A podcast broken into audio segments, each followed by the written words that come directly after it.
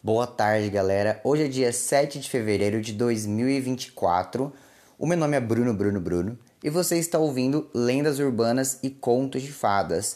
Hoje eu venho trazer para vocês o conto O Ganso de Ouro. Espero que vocês gostem e depois que, termine, que finalizar o, o conto, é, me diz o que você achou. Eu de repente me dá uma opinião sobre que, qual conto você gostaria que eu contasse também. É, e se você gosta desse podcast, você pode contribuir com ele também através do meu Pix, que eu vou deixar disponível na descrição desse episódio. Até logo!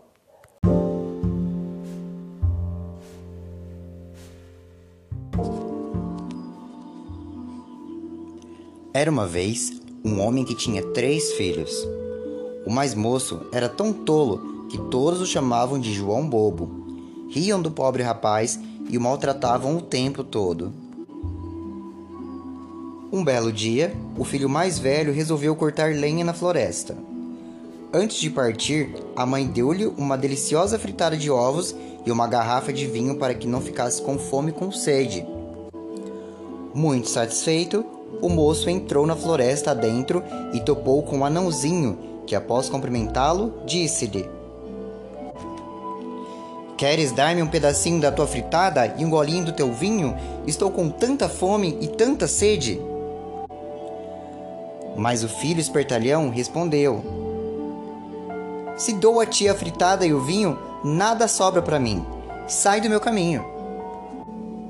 Então ele deixou o anãozinho e foi-se embora.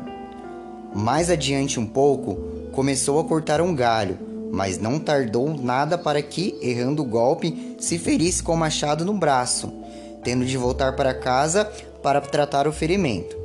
Aquilo não passava de uma peça que lhe pregara o anãozinho.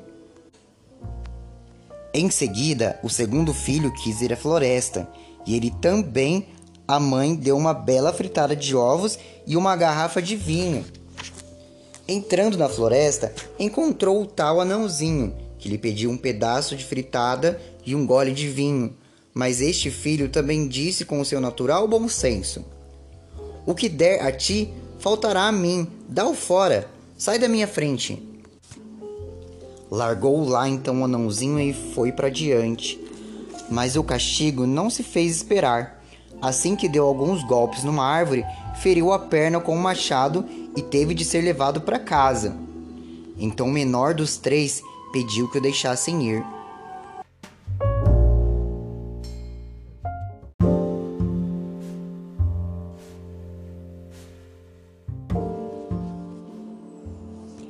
Meu pai, Deixa-me ir essa vez à floresta a cortar lenha. Teus irmãos já se feriram, respondeu-lhe o pai. Agora queres ir tu, que não sabes fazer coisa alguma? Mas João Bobo tanto insistiu que o pai acabou por dizer: Pois bem, vá, assim aprenderá sozinho. A mãe deu-lhe um pão assado nas brasas e uma garrafa de cerveja azeda. Na floresta, ele também encontrou o anãozinho que o cumprimentou e pediu: Dá-me um pedaço do teu pão e um gole da tua cerveja. Tenho tanta fome e tanta sede. João Bobo então respondeu: Eu tenho apenas um pão assado nas brasas e cerveja azeda. Se isso te agrada, senta-te aqui comigo e coma. Sentaram-se os dois no chão. Quando João tirou da sacola o pão, este se havia transformado em um bolo delicioso e a cerveja em vinho finíssimo. Comeram e beberam alegremente. Depois o anãozinho disse: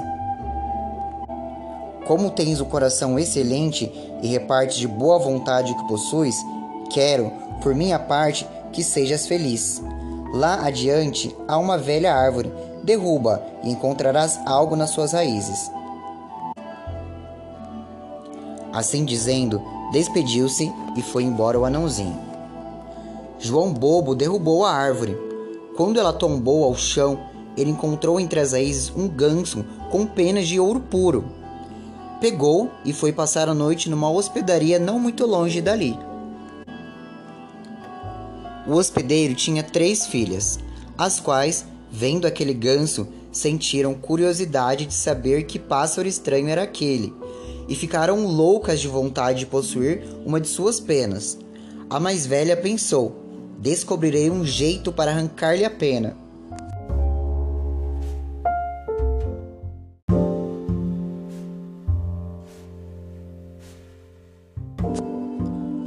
Assim que João Bobo dormiu, a moça pegou o ganso pela asa, mas seus dedos ficaram presos ao ganso.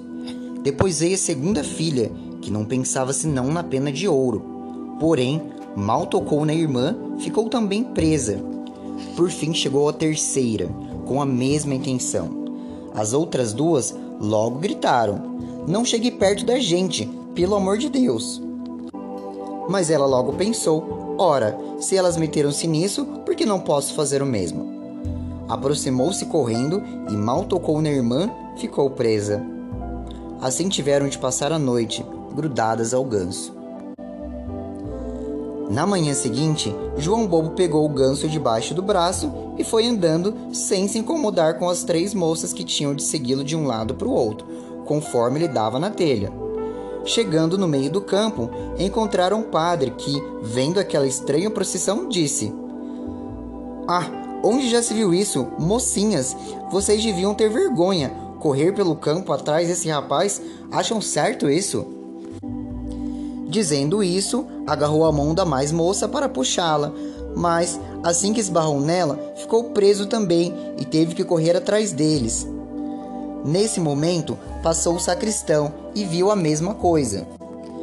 Senhor padre, aonde vai com tanta pressa? Não se esqueça que temos hoje mais um batizado. Então ele correu para ele tentando segurá-lo pela manga da batina, mas também ficou grudado. Iam todos os cinco assim correndo como bobos, um atrás do outro, quando surgiram dois camponeses com as enxadas no ombro.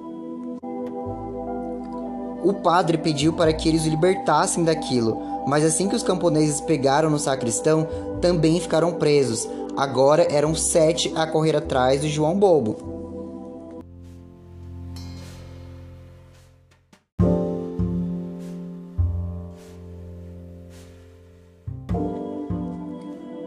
Depois, eles chegaram a uma cidade onde havia um rei que governava e a cuja filha ninguém jamais conseguira fazer rir. O rei, portanto, havia decretado que só daria em casamento a quem conseguisse fazê-la rir. Ao saber disso, João Bobo foi se apresentar, levando consigo o ganso e toda a comitiva. Quando a princesa viu os sete grudados um no outro, correndo como bobos atrás do ganso, rompeu numa gargalhada sem fim.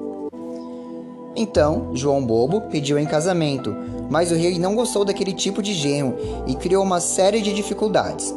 Acabou dizendo que, antes de casar com a princesa, ele teria de trazer-lhe um homem capaz de beber todo o vinho da adega. João Bobo lembrou-se logo do anãozinho, o qual certamente viria em seu auxílio.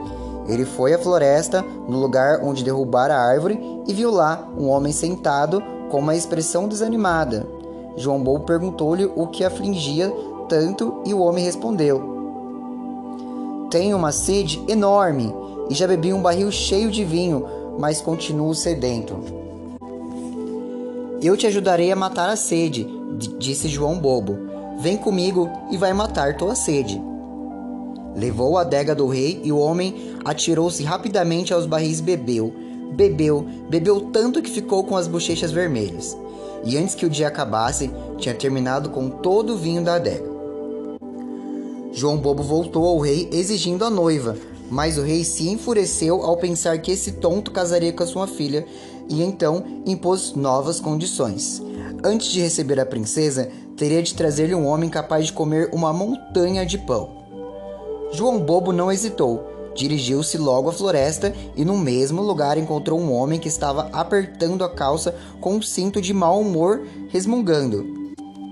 Eu já comi uma fornada inteira de pão, mas que adianta isso com a fome que não morre? Meu estômago continua vazio e não tenho outro remédio senão apertar cada vez mais o cinto até morrer. Muito contente com isso, João Bobo disse-lhe: Anda, vem comigo, vai comer como nunca.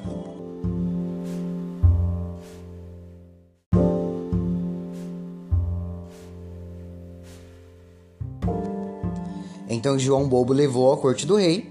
Este havia mandado buscar todo o trigo que existia no reino para fazer uma montanha de pão. Mas o homem da floresta, colocando-se diante da imensa montanha, pôs-se a comer, a comer, a comer, e antes de findar o dia, nada mais estava, nem mesmo uma migalha daquele pão todo. João Bobo pediu pela terceira vez a mão da princesa, mas o rei encontrou outra desculpa. Ordenou que ele trouxesse um navio que tanto andasse no mar quanto em terra. Se me apareceres num tal navio, disse o rei, terás imediatamente a mão da minha filha. João Bobo então saiu correndo rumo à floresta e encontrou o velho anãozinho com quem repartira o bolo e o vinho. Este disse-lhe: Comi e bebi por ti, agora te darei também o um navio. Faço isto porque foste bondoso comigo. Então deu-lhe o navio que tanto andava por mar como por terra, e quando o rei o viu, foi obrigado a, a lhe dar a mão da sua filha.